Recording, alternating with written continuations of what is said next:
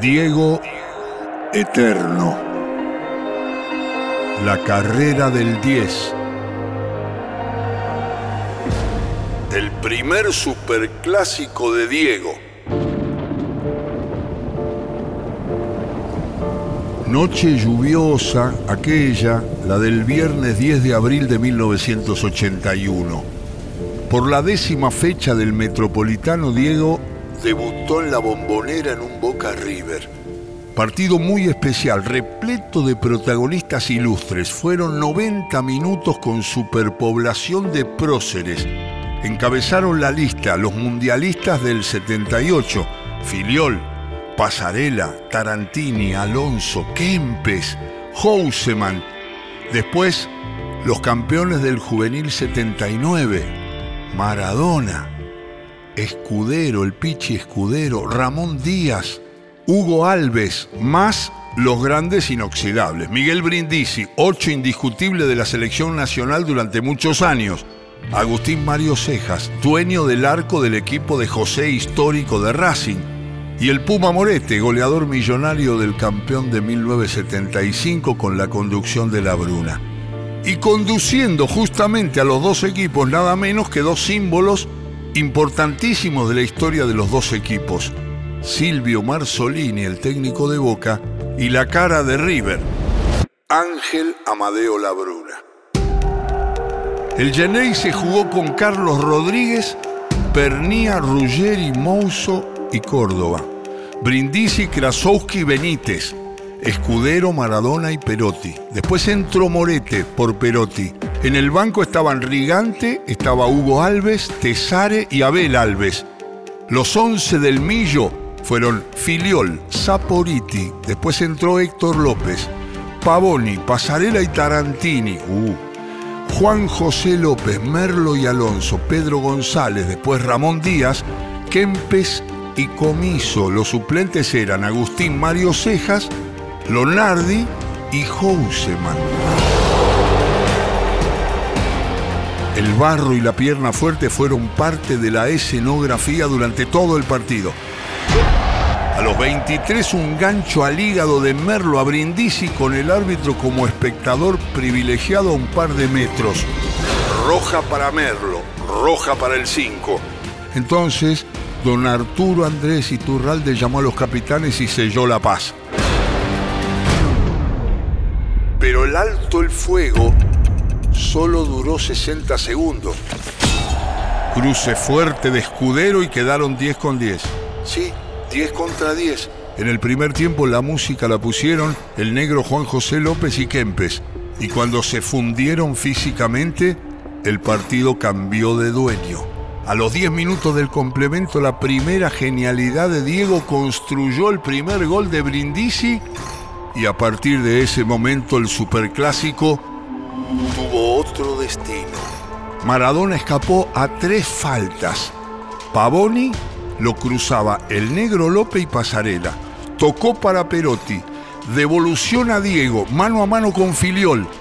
El disparo del 10 fue rechazado por el pato, pero la pelota buscó a Brindisi con todo el arco a su disposición. Brindisi decretó el 1 a 0. Cinco minutos después, Pavoni se equivocó de camiseta en un pase y le dejó la pelota mansita a Perotti.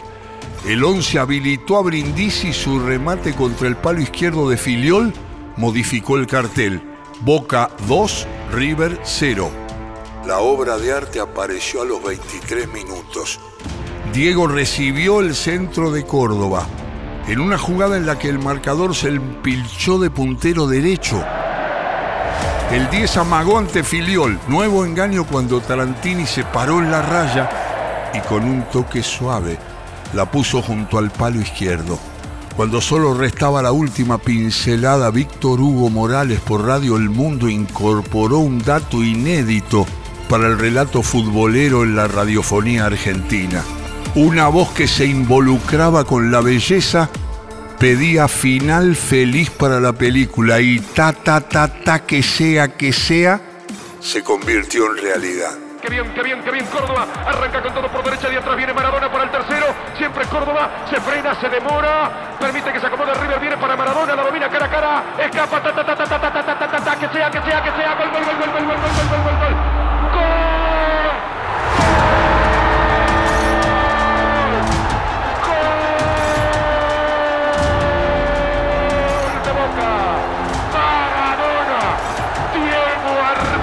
Maradona, el mejor jugador de fútbol del mundo, tras una jugada inolvidable de Córdoba, que arrancó de izquierda a derecha, puso el centro para Maradona, la paró con la punta del zapato izquierdo y cuando le salió Pilión la enganchó, después pensó que a la derecha, que a la izquierda, que dónde la pongo, y Maradona eligió tocar abajo sobre el parante izquierdo del arco que da a la vieja Casa Amarilla y le doy tantos y tantos datos porque pasarán muchos y muchos años y los hinchas de Boca seguirán hablando de este gol de Diego.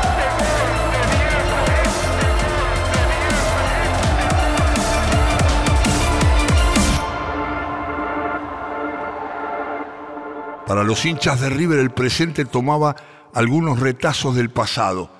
Esas eran imágenes muy similares al gol que Diego le marcó al Pato un año antes en el Monumental, en la victoria del bicho 2 a 0, cuando el arquero declaró, me hizo pasar de largo como un colectivo. Con semejante ventaja bajo el brazo en los últimos 20 minutos, todo fue del local. El espacio que Merlo había dejado sin dueño en la primera mitad se agigantó en el segundo tiempo cuando la cancha barrosa ya se había comido las piernas de los obligados al sacrificio ante la ausencia de Mostaza. Boca sumaba 8 victorias, 2 empates, 24 goles a favor y 9 en contra. Líder con buen semblante y 18 puntos. Por entonces Brindisi era el goleador del torneo con 10 gritos. El Ferro de Grigol lo seguía de cerca con 16 puntos y River tenía 13 y empezaba a quedar lejos. Terminó cuarto a 11 del campeón, un dato muy importante. En los primeros minutos del partido, amarilla para Diego por una mano de Dios que tendría que esperar. Cinco años para ser bautizada.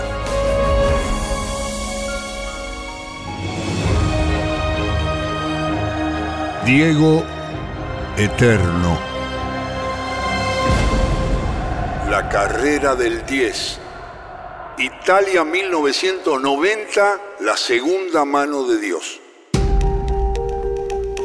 Miércoles 13 de junio de 1990, el equipo de Carlos Salvador Vilardo tenía que ganar para seguir con vida en el grupo B del Mundial Italiano. Venía de perder 1 a 0 ante Camerún en el estreno del título conseguido en México y necesitaba vencer a la Unión Soviética para soñar con el pasaporte a la segunda rueda. Después de la derrota, el técnico dijo aquello de, si nos volvemos en la primera ronda, secuestro al piloto y tiro abajo el avión en el medio del océano. Lo dijo Bilardo. Ante la necesidad de ganar aquella final anticipada, Bilardo ajustó las cábalas y apostó fuerte. La indumentaria en el 86 era Lecoq Sportif, pero cuatro años más tarde, la pilcha la puso Adidas como el pantaloncito negro de la marca francesa era liso sin las tres tiras, la orden fue taparlas y con esos cortos Argentina derrotó a la Unión Soviética, Yugoslavia e Italia. Con el original perdió con los africanos de Camerún. 10 minutos 11 del primer tiempo, 0 Argentina, 0 la Unión Soviética. En un ataque inesperado, encontró el equipo de la URSS la posibilidad de presionar a Argentina. Viene el centro de Dobrovolsky, mano, mano de Maradona. Para mí fue penal de Maradona. El árbitro que estaba al lado increíblemente no lo cobró. Se toma la cabeza los jugadores de la Unión Soviética. Para mí fue penal de Diego, defendiendo sobre el palo derecho. Inadmisible lo de los árbitros. Lleva la pelota Sabarov, coloca el centro para Protasov. Qué mal momento, dan ganas de tirar la pelota al mar Mediterráneo para empezar todo de nuevo. La toma Leinikov, pero ahora el juez cobra una mano de Salimov, el número 18. No se puede creer lo que para mí no ha cobrado el árbitro del partido. El penal de Diego Armando Maradona. Les pido a ustedes si ven la reiteración de la jugada en Buenos Aires, que me digan si estoy en lo cierto. Será un anuncio de lo que puede pasar. La mano de Diego, aquella que llamábamos de una manera particular la mano de Dios por su aparición contra los ingleses en 1986, aparece cometiendo un penal que el árbitro a tres metros de la jugada dice no haber visto.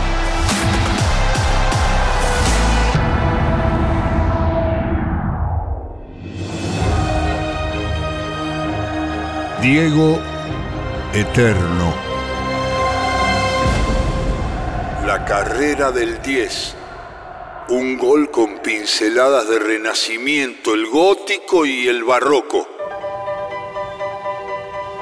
29 de agosto de 1981.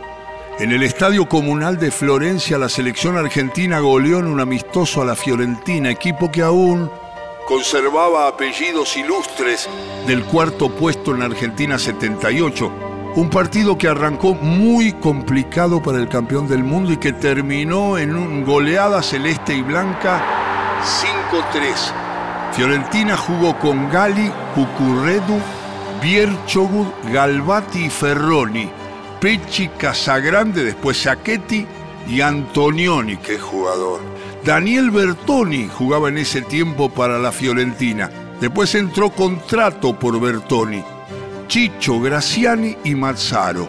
Los once de Argentina fueron Filiol, Holguín, Bantuín, o la Articuechea después por Bantuín, Pasarela y Tarantini, Barba Gallego Maradona, Santa María, después Brailovsky, Ramón Díaz y Valencia, después por Valencia entró el inmenso Mario Alberto Kempes. El primer tiempo fue 2 a 0 a favor del local, goles de Casagrande y Mazzaro, y a los tres minutos del complemento descontó Pasarela.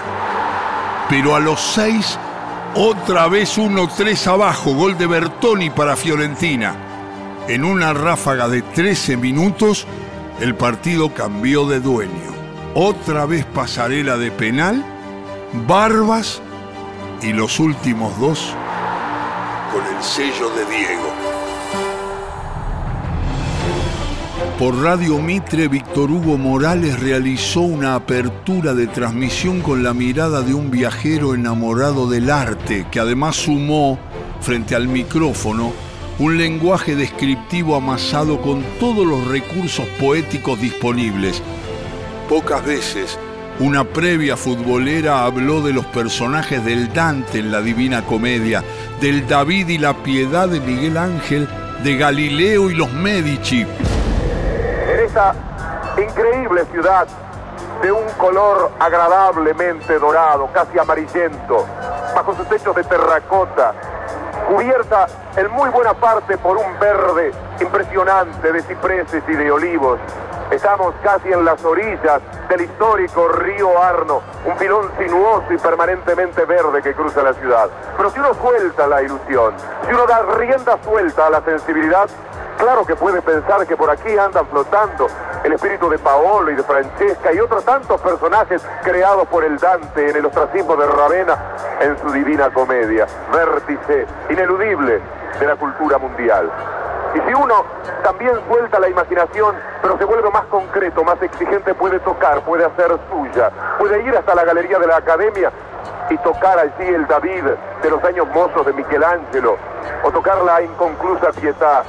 Y si uno sigue soltando la imaginación, y si uno sigue queriendo pruebas de un humanismo que nos corresponde y que tanto ha servido para nuestra formación, allí estará tocando al Giotto, a Brunelleschi, a Miguel Ángel, a Perrocchio, a Cellini, a Lorenzo Ghiberti, a Donatello, a Timahue, a Beato Angelico, a Piero della Francesca, a Sandro Botticelli, al gran Leonardo da Vinci, a Ghirlandaio, a Paolo Uccello, a Filippo Lippi y a tantos otros nombres que están profundamente inmersos en nuestra formación.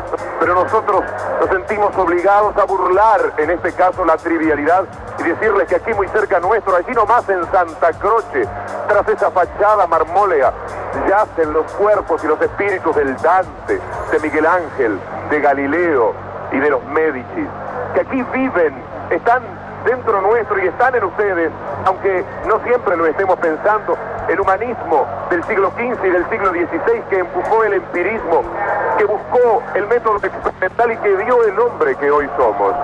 Aquí se dan la mano valores fundamentales de esa humanidad que integramos. Aquí se dan la mano un constante ejemplo y una constante proyección y una posibilidad de buscarnos permanentemente en nuestras raíces. Pocas veces un gol fue visto como una obra de arte, con cosas del Renacimiento, el gótico y el barroco. Ataca Barbas, el hombre que empató el partido, un buen drible, ¿en qué confianza? Se va para el área, juega para Maradona, ta, ta, ta, ta, ta, ta, ta, gol, gol, gol, gol, gol, gol, gol, gol, gol, gol, gol,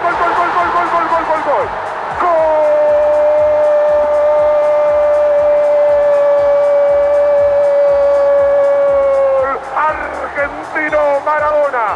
Diego Armando Maradona. Una muy buena jugada de Barbas. Que no ni no. Entró, jugó la pelota sobre Maradona. Venía desde la derecha Diego. Como un puntero que entra de ese costado. La paró de perfil al arco y cuando cayó le pegó por bajo. Sobre el parante izquierdo no tuvo nada por hacer el arquero Gali.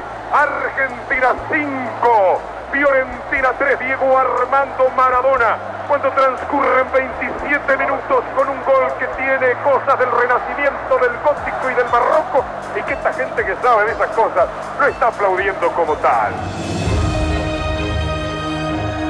Diego Eterno.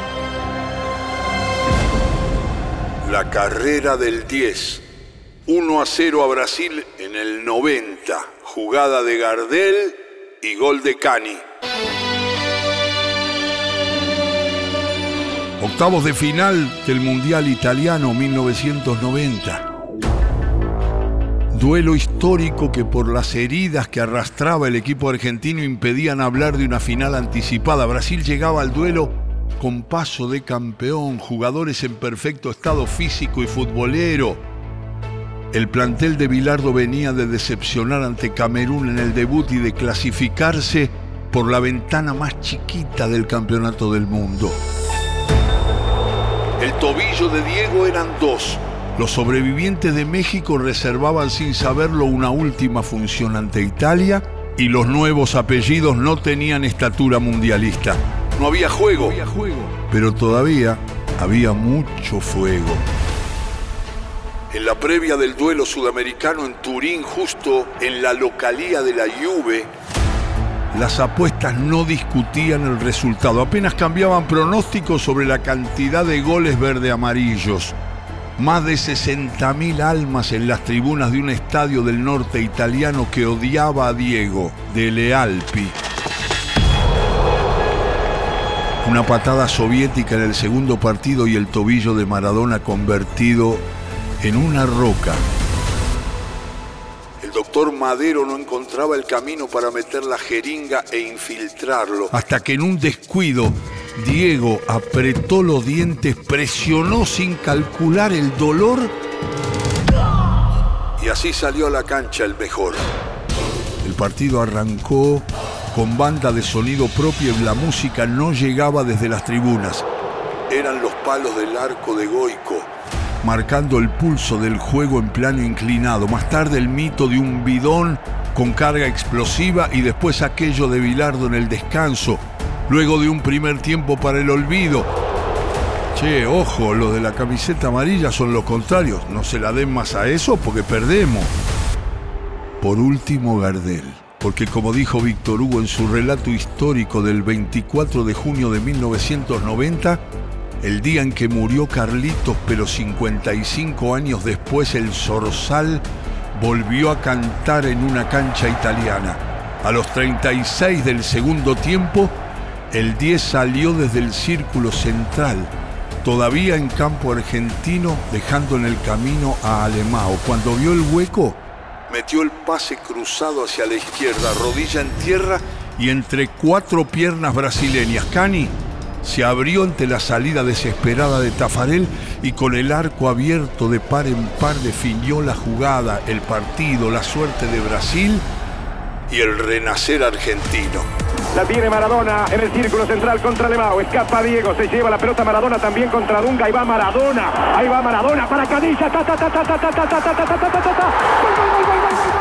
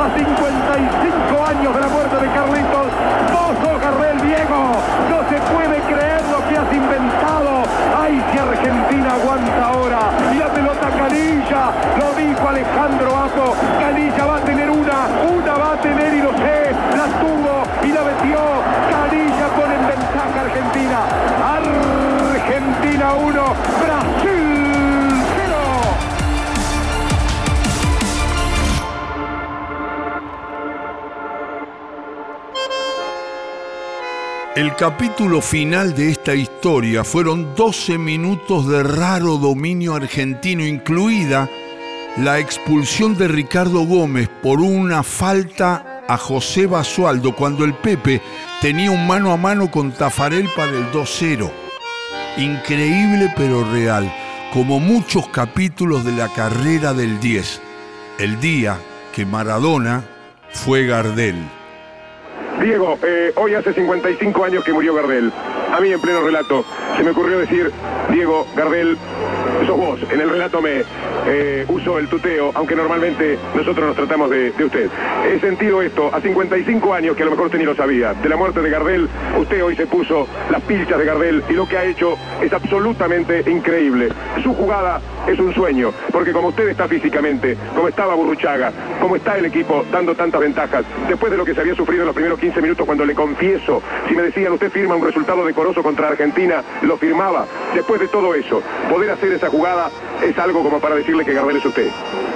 Le agradezco con todo el alma, Víctor Hugo. Eh, yo sé que usted, usted está con nosotros, usted siempre estuvo con nosotros. Usted dijo siempre la verdad, yo le quiero agradecer públicamente a, usted, a, todo ese equipo por, por haberlo respetado siempre. Eh, bueno, ahora ya pasamos.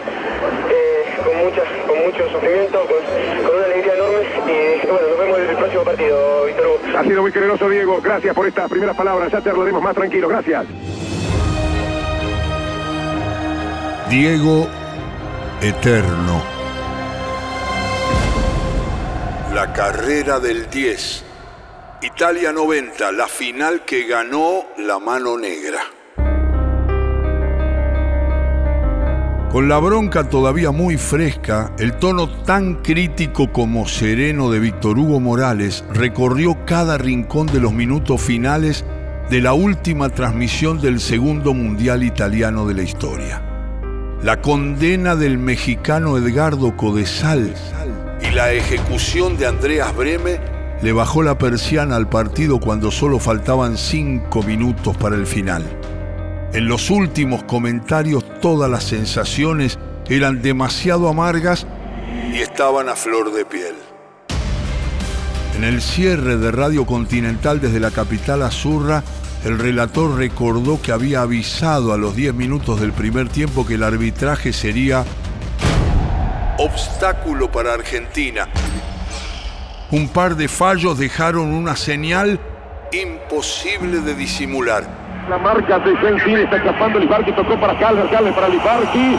Aparece Cerrizuela cuando el árbitro marca foul. Pareció limpísimo el quite argentino. Yo tengo la esperanza no muy firme, todavía no sé por qué lo digo.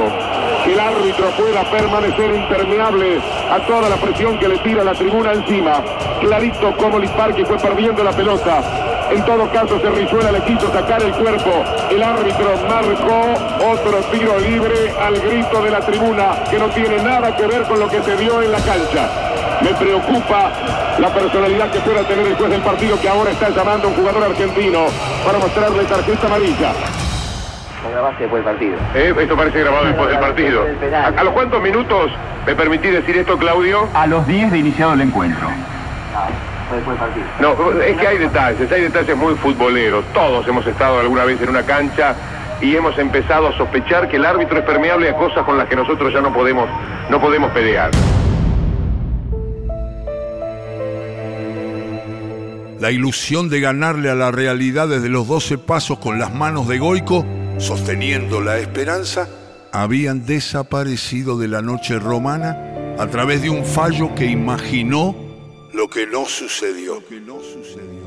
El cruce de Sensini y el aterrizaje de Feller en el área grande simulando el contacto que nunca existió sirvieron en bandeja la excusa perfecta para impedir que se repita el mismo final de Argentina ante Yugoslavia primero e Italia después. Aquel equipo que salió a la cancha para volver a enfrentar a Beckenbauer en otra final nunca pudo disimular sus heridas. Desde el arranque, solo dos sobrevivientes de aquel 3-2 en el Estadio Azteca, Maradona y Ruggeri, y encima las consecuencias del mal de ausencias, con tres grandes protagonistas de la semifinal afuera por amarillas, Canigia, Giusti y Olártico Echea.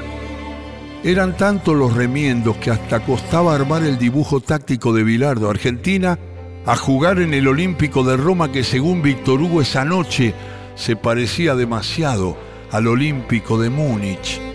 Goicochea, Cerrizuela, Simón Ruggeri, Basualdo Burruchaga, después Calderón, Lorenzo, Pedro Troglio, Roberto Sensini y arriba Gustavo El Galgo de Sotti y Diego Maradona.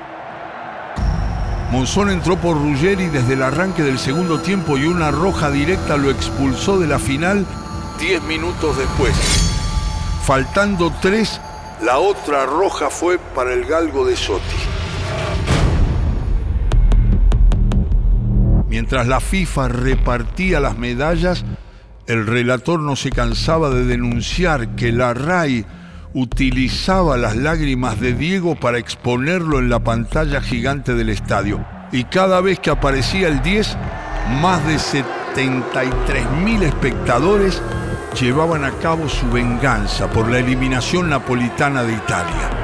Aparecen en la pantalla gigante tensos y serios los hombres de la FIFA.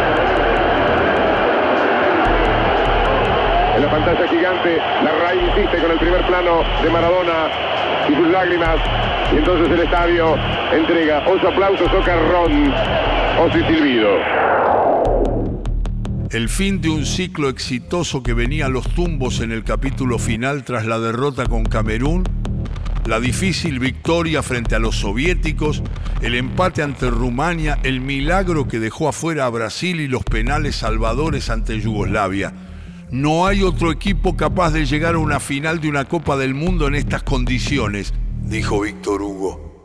Un equipo superior, un estadio adverso, un árbitro que no pudo evadir el tono alemán del partido, fueron demasiados enemigos para un equipo que solo tenía corazón, orgullo y dignidad. En la despedida, el relator le habló a un tano imaginario que mirando el riachuelo, y en un balcón de la boca no podía entender cómo sus compatriotas se olvidaron de la Argentina de brazos abiertos en la mala y se entregaran en afecto a los alemanes. Pero agregó que son calenturas que pasan, no resentimiento, pequeñas historias que el fútbol escribe mal, y un reportaje a Diego para que el 10 escribiera un nuevo título para el archivo de la selección. Una mano negra definió el partido antes de llegar a los penales. En el 86 la mano de Dios. Cuatro años después, la mano negra.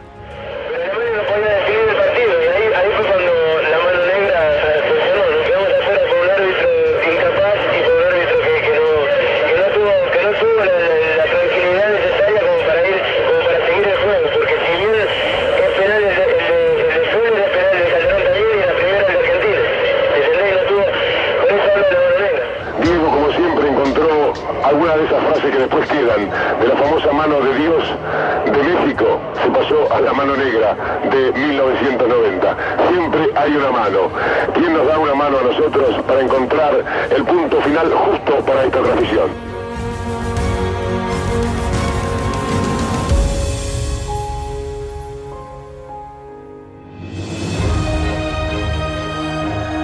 Diego Eterno. Carrera del 10. Histórica noche napolitana. Los penales que terminaron con Italia. 3 de julio de 1990. Estadio San Paolo, en el corazón de la que por entonces se sentía una ciudad maradoniana de pies a cabeza.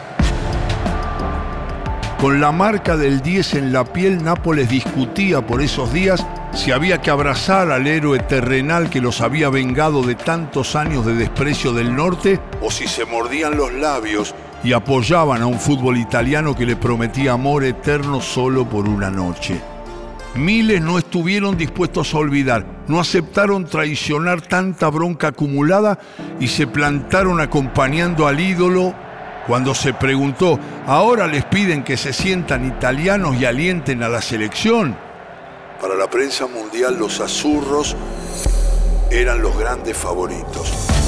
Los bancaban una serie de razones que siempre parecen obvias, pero que a veces el fútbol ignora caprichosamente.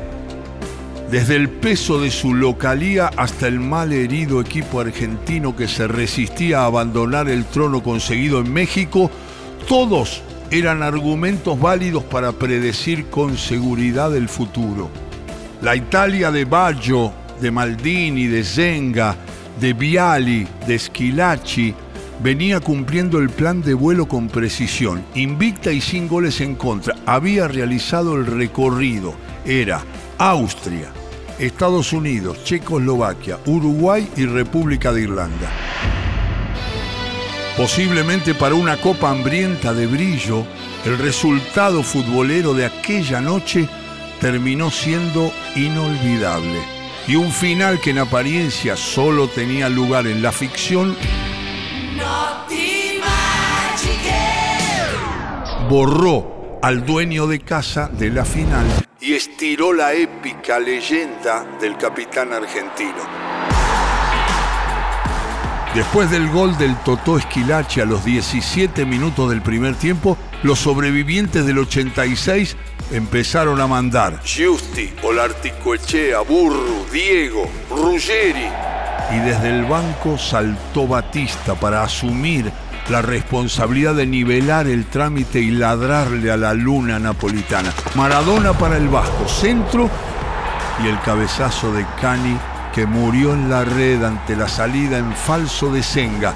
El gol que enmudeció a millones de tanos y generó un grito interminable en el sur del mundo. Empate en los 90 y todo igual en el alargue. Otra vez penales en el horizonte argentino, como frente a Yugoslavia. Y como en esa definición por cuartos, otra vez el mismo gran protagonista, Sergio Goicochea. Arrancó Franco Varesi 1 a 0, Cerrizuela 1 a 1, Roberto Ballo 2 a 1, Jorge Burruchaga 2 a 2, Luigi Diagostini 3 a 2, Julio Larticoechea 3 a 3, hasta que llegó el turno de Roberto Donadoni. Remate con cara interna del botín derecho buscando el palo izquierdo de Goico. Vuelo del arquero argentino y otra definición de los 12 pasos que empezaba a teñirse de celeste y blanco. El volante italiano quedó arrodillado en el punto del penal buscando explicaciones que nadie le podía dar. El turno de Diego después de fallar ante Yugoslavia y en el marco de un duelo mano a mano con la Italia del Norte. Ahí va a ir Maradona. A ver si Argentina puede tomar un gol de ventaja. Va Diego.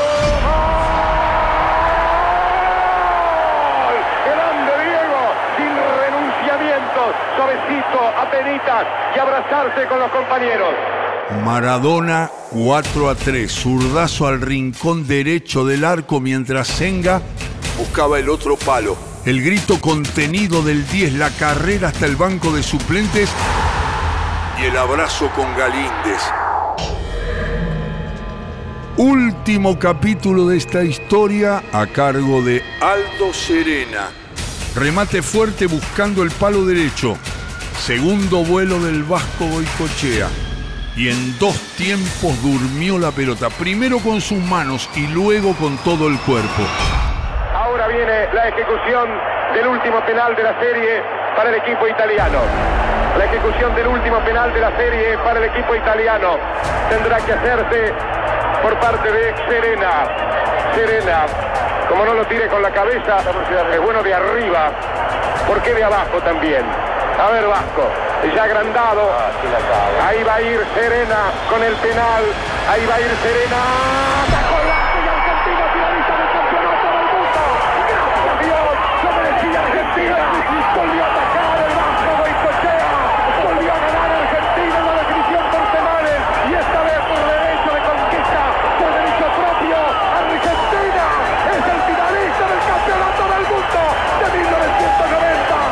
Argentina finalista por tercera vez en la historia de los mundiales, en una noche que pintaba oscura y que terminó siendo mágica como cantaba Gianna Nannini.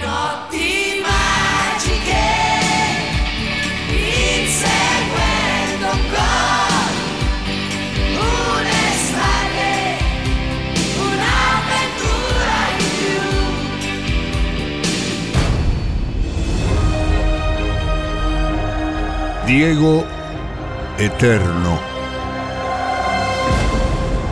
La carrera del 10. Maradona en Barcelona, como la cigarra. 24 de septiembre de 1983, Ángel Moore, el legendario masajista del Barcelona, fue el primero que llegó para atenderlo. Diego intentó levantarse pero se desplomó fruto de un dolor inédito. Me rompió, me rompió, repetía el 10 llorando en la camilla, mientras lo retiraban de un Camp Nou donde el silencio reinaba en soledad. El doctor Carlos Vestit confirmó que se trataba de una fractura del maleolo peroneal del tobillo izquierdo con desviación y arrancamiento del ligamento lateral interno con desgarro. Otra vez sin fútbol un largo rato como en 1982, cuando por culpa de la hepatitis estuvo dos meses fuera de las canchas. En la previa de la cuarta jornada de la Liga Española, los medios agitaron la rivalidad entre el Barça y el Athletic de Javier Clemente, pero aún estaba muy fresco el recuerdo del partido de diciembre de 1981 cuando Andoni Goicoechea lesionó a Schuster en el San Mamés, pero aquella noche del 83 el fútbol del equipo de Menotti se encargó de simplificar un partido muy áspero. Cuando había pasado media hora de juego un toque maradoniano terminó en la apertura del marcador a cargo de Perico Alonso y cuando estaba a punto de terminar la primera mitad un cabezazo de Julio Alberto aumentó la diferencia. La sociedad Juster Maradona se había hecho cargo del duelo.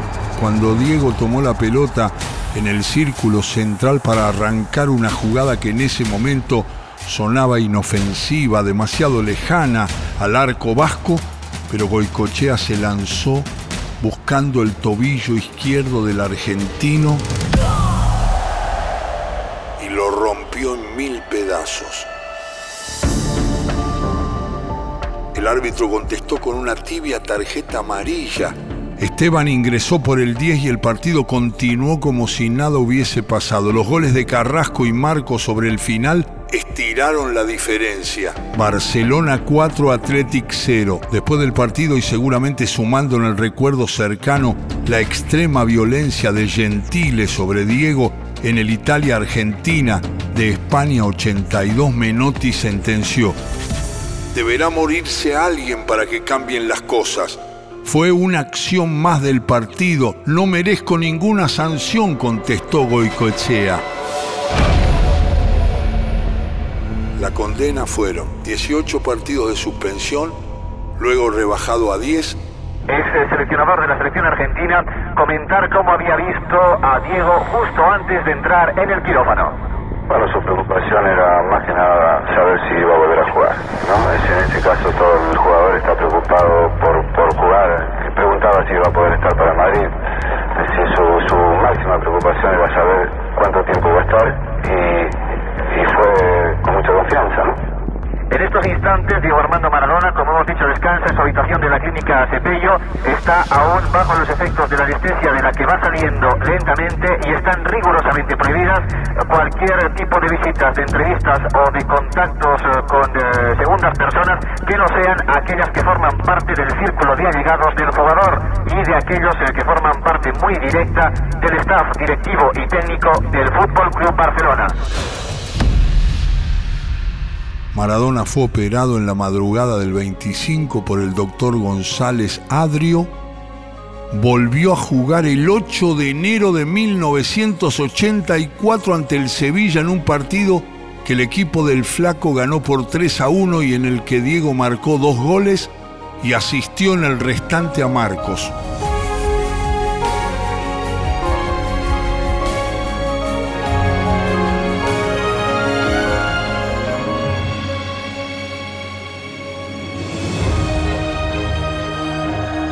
Diego Eterno.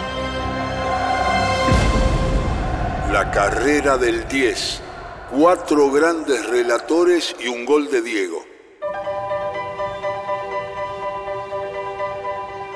28 de junio de 1981. Por la vigésimo sexta fecha del Campeonato Metropolitano, Boca empató 1 a 1 con Independiente en la Bombonera. Mucho crack en la suma de las dos formaciones. Por un lado, el futuro ganador del torneo y enfrente la base del rojo que sería uno de los grandes protagonistas 1982-84 con vueltas olímpicas locales, libertadores e intercontinental los 11 de Marzolini, Rodríguez, Pernía, Sá, Mouso y Carlos Córdoba, Jorge Benítez, Krasowski, Roberto Pasucci Brindisi, Escudero y Maradona. El equipo de Miguel Ángel López fue Carlos Goyen, Clausen, Holguín, Trocero y Killer, Mazo, Carlos Fren y Ricardo Bocini, Alzamendi, Brailovsky y Alejandro Barberón. El rojo ganaba con un gol de Mazo desde los 20 minutos del primer tiempo después de una gran habilitación de Bocini que lo dejó mano a mano con la Pantera Rodríguez. Pero a 15 minutos del final del partido empató Diego con una definición de colección. Pelotazo del uruguayo Krasowski desde el círculo central, la pelota cayó en la puerta de la media luna mientras Trocero y Maradona corrían buscando la Pintier. Cuando el marcador central del equipo de Avellaneda advirtió la salida de Goyen, le dejó la posición a su arquero. Afuera del área el uno intentó matar la pelota con el pecho, le quedó muy alta y no pudo controlarla. Diego se la robó con la cabeza y advirtiendo el cierre de trocero la envió por arriba, superando el último y desesperado cierre del defensor.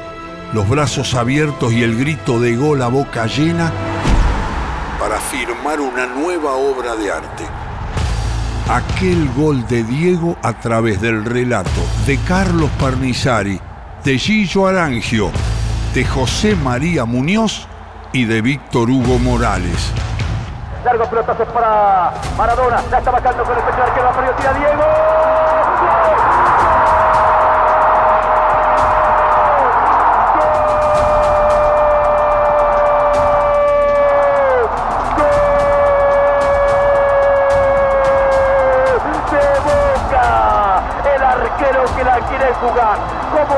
Tribuna, la quiere cancherear de pechito frente a Diego Armando Maradona. Expuesto Boca con golpe, lleva Krasowski, largo para Maradona, sale arquero, con el pecho Maradona se la roba el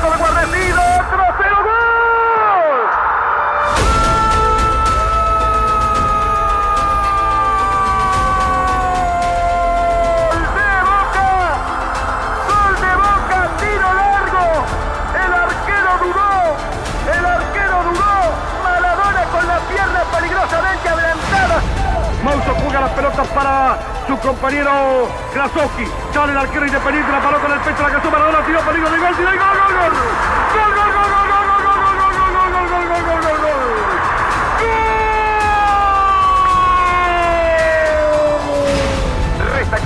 tiempo Pernía de cabeza. Pernía para Mouso. Mouso sobre Ariel Krasowski. Está en el círculo central. Profundizó para Maradona. Le sale Carlos Goyen. La para con el pecho. La perdió Goyen. Toma Maradona. Tiró.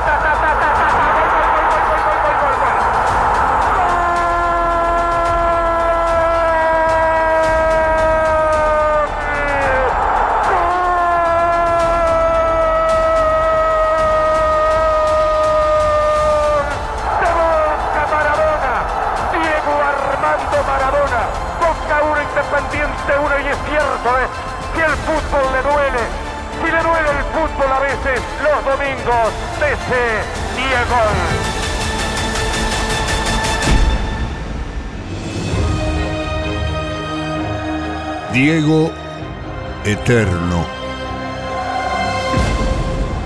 La carrera del 10. El día que Maradona se quedó sin Mundial 78.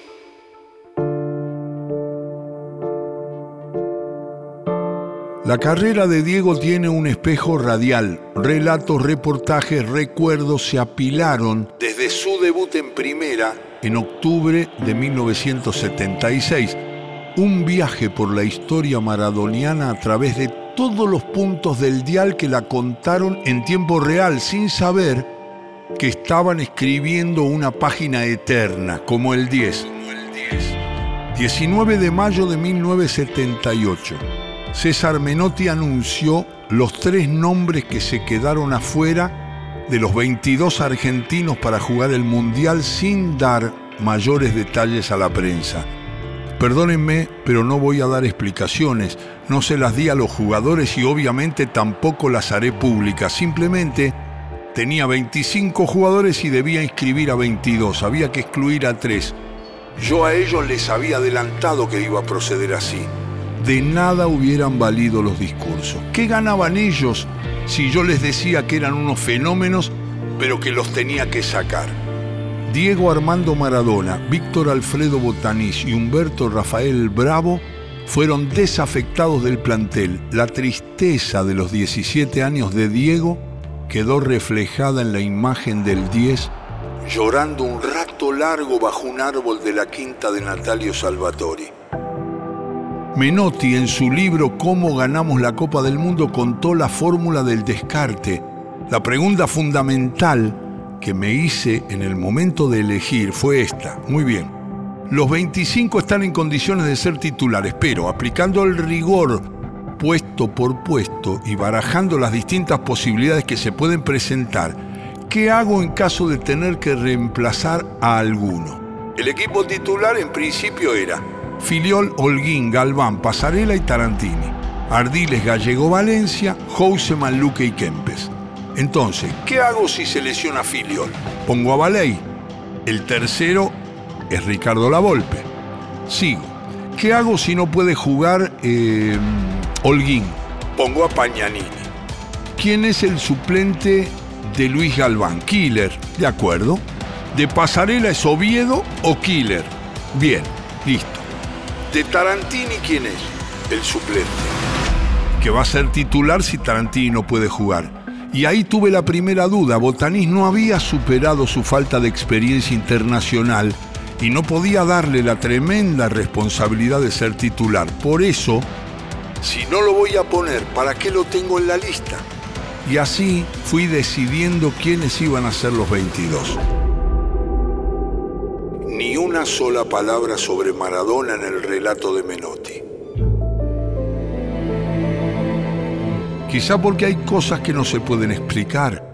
Diego Modelo 78 era una de las máximas figuras de la competencia local. Tenía apenas dos temporadas y monedas como profesional. Cuando fue goleador del Metropolitano 78 que ganó Quilmes, 22 goles hizo, y de su mano, Argentinos terminó en el quinto lugar. El fútbol de Maradona nunca fue promesa, siempre fue realidad. Diego era el más joven de los 640 futbolistas que integraban las nóminas de las 40 presentadas a la FIFA por las 16 selecciones finalistas. El recuerdo de Marcos Saporiti, de Roberto Saporiti, colaborador de Menotti en el 78. El debut de Diego en primera. Y aquel 19 de mayo del 78, aquí están.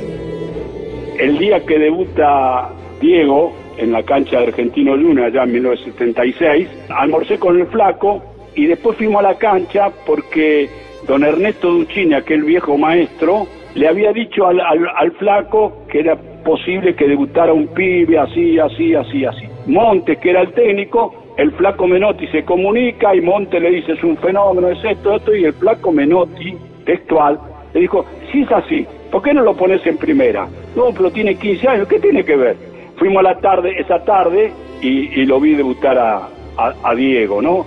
Y después el flaco lo incorporó a la, selección nacional, ese chico de, de, 16 años ya ahí en la selección, ese disfrute, e, esa sonrisa, él quería jugar al fútbol. El flaco Menotti el día anterior a que tiene que dejar tres jugadores afuera, teníamos concentrado 25, el flaco Menotti arma el equipo, que se yo, él dice, y, y, digo a Diego, ¿dónde lo pongo?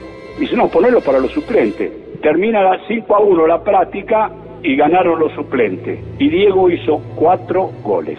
Y aparece la figura del flaco Menotti, alta ya, y me dice, Sapo, sí, mañana tenemos el problema que tenemos que sacar a tres. Digo, tenés que sacar a tres. Me dice, bueno, ¿y vos, a vos cuál, cuál es? los tres que tendría que salir, me pregunta el flaco. Eh, le digo, este, este y, este. Y me dice, no, el último se queda. Y yo le pregunté, flaco, entonces ¿quién sale? Me dice, Diego. Y yo creí que me estaba haciendo una broma. Le dolió dejar a, Diego afuera. Entonces el flaco dio el discurso, la, dialéctica del flaco Menotti, los jugadores lo, lo respetaban, lo, lo apreciaban. Y cuando dijo Humberto, por Humberto por Bravo, Lito por Lito Botaní, hizo una pausa y dijo, y Diego. Y cuando dijo Diego, salió corriendo.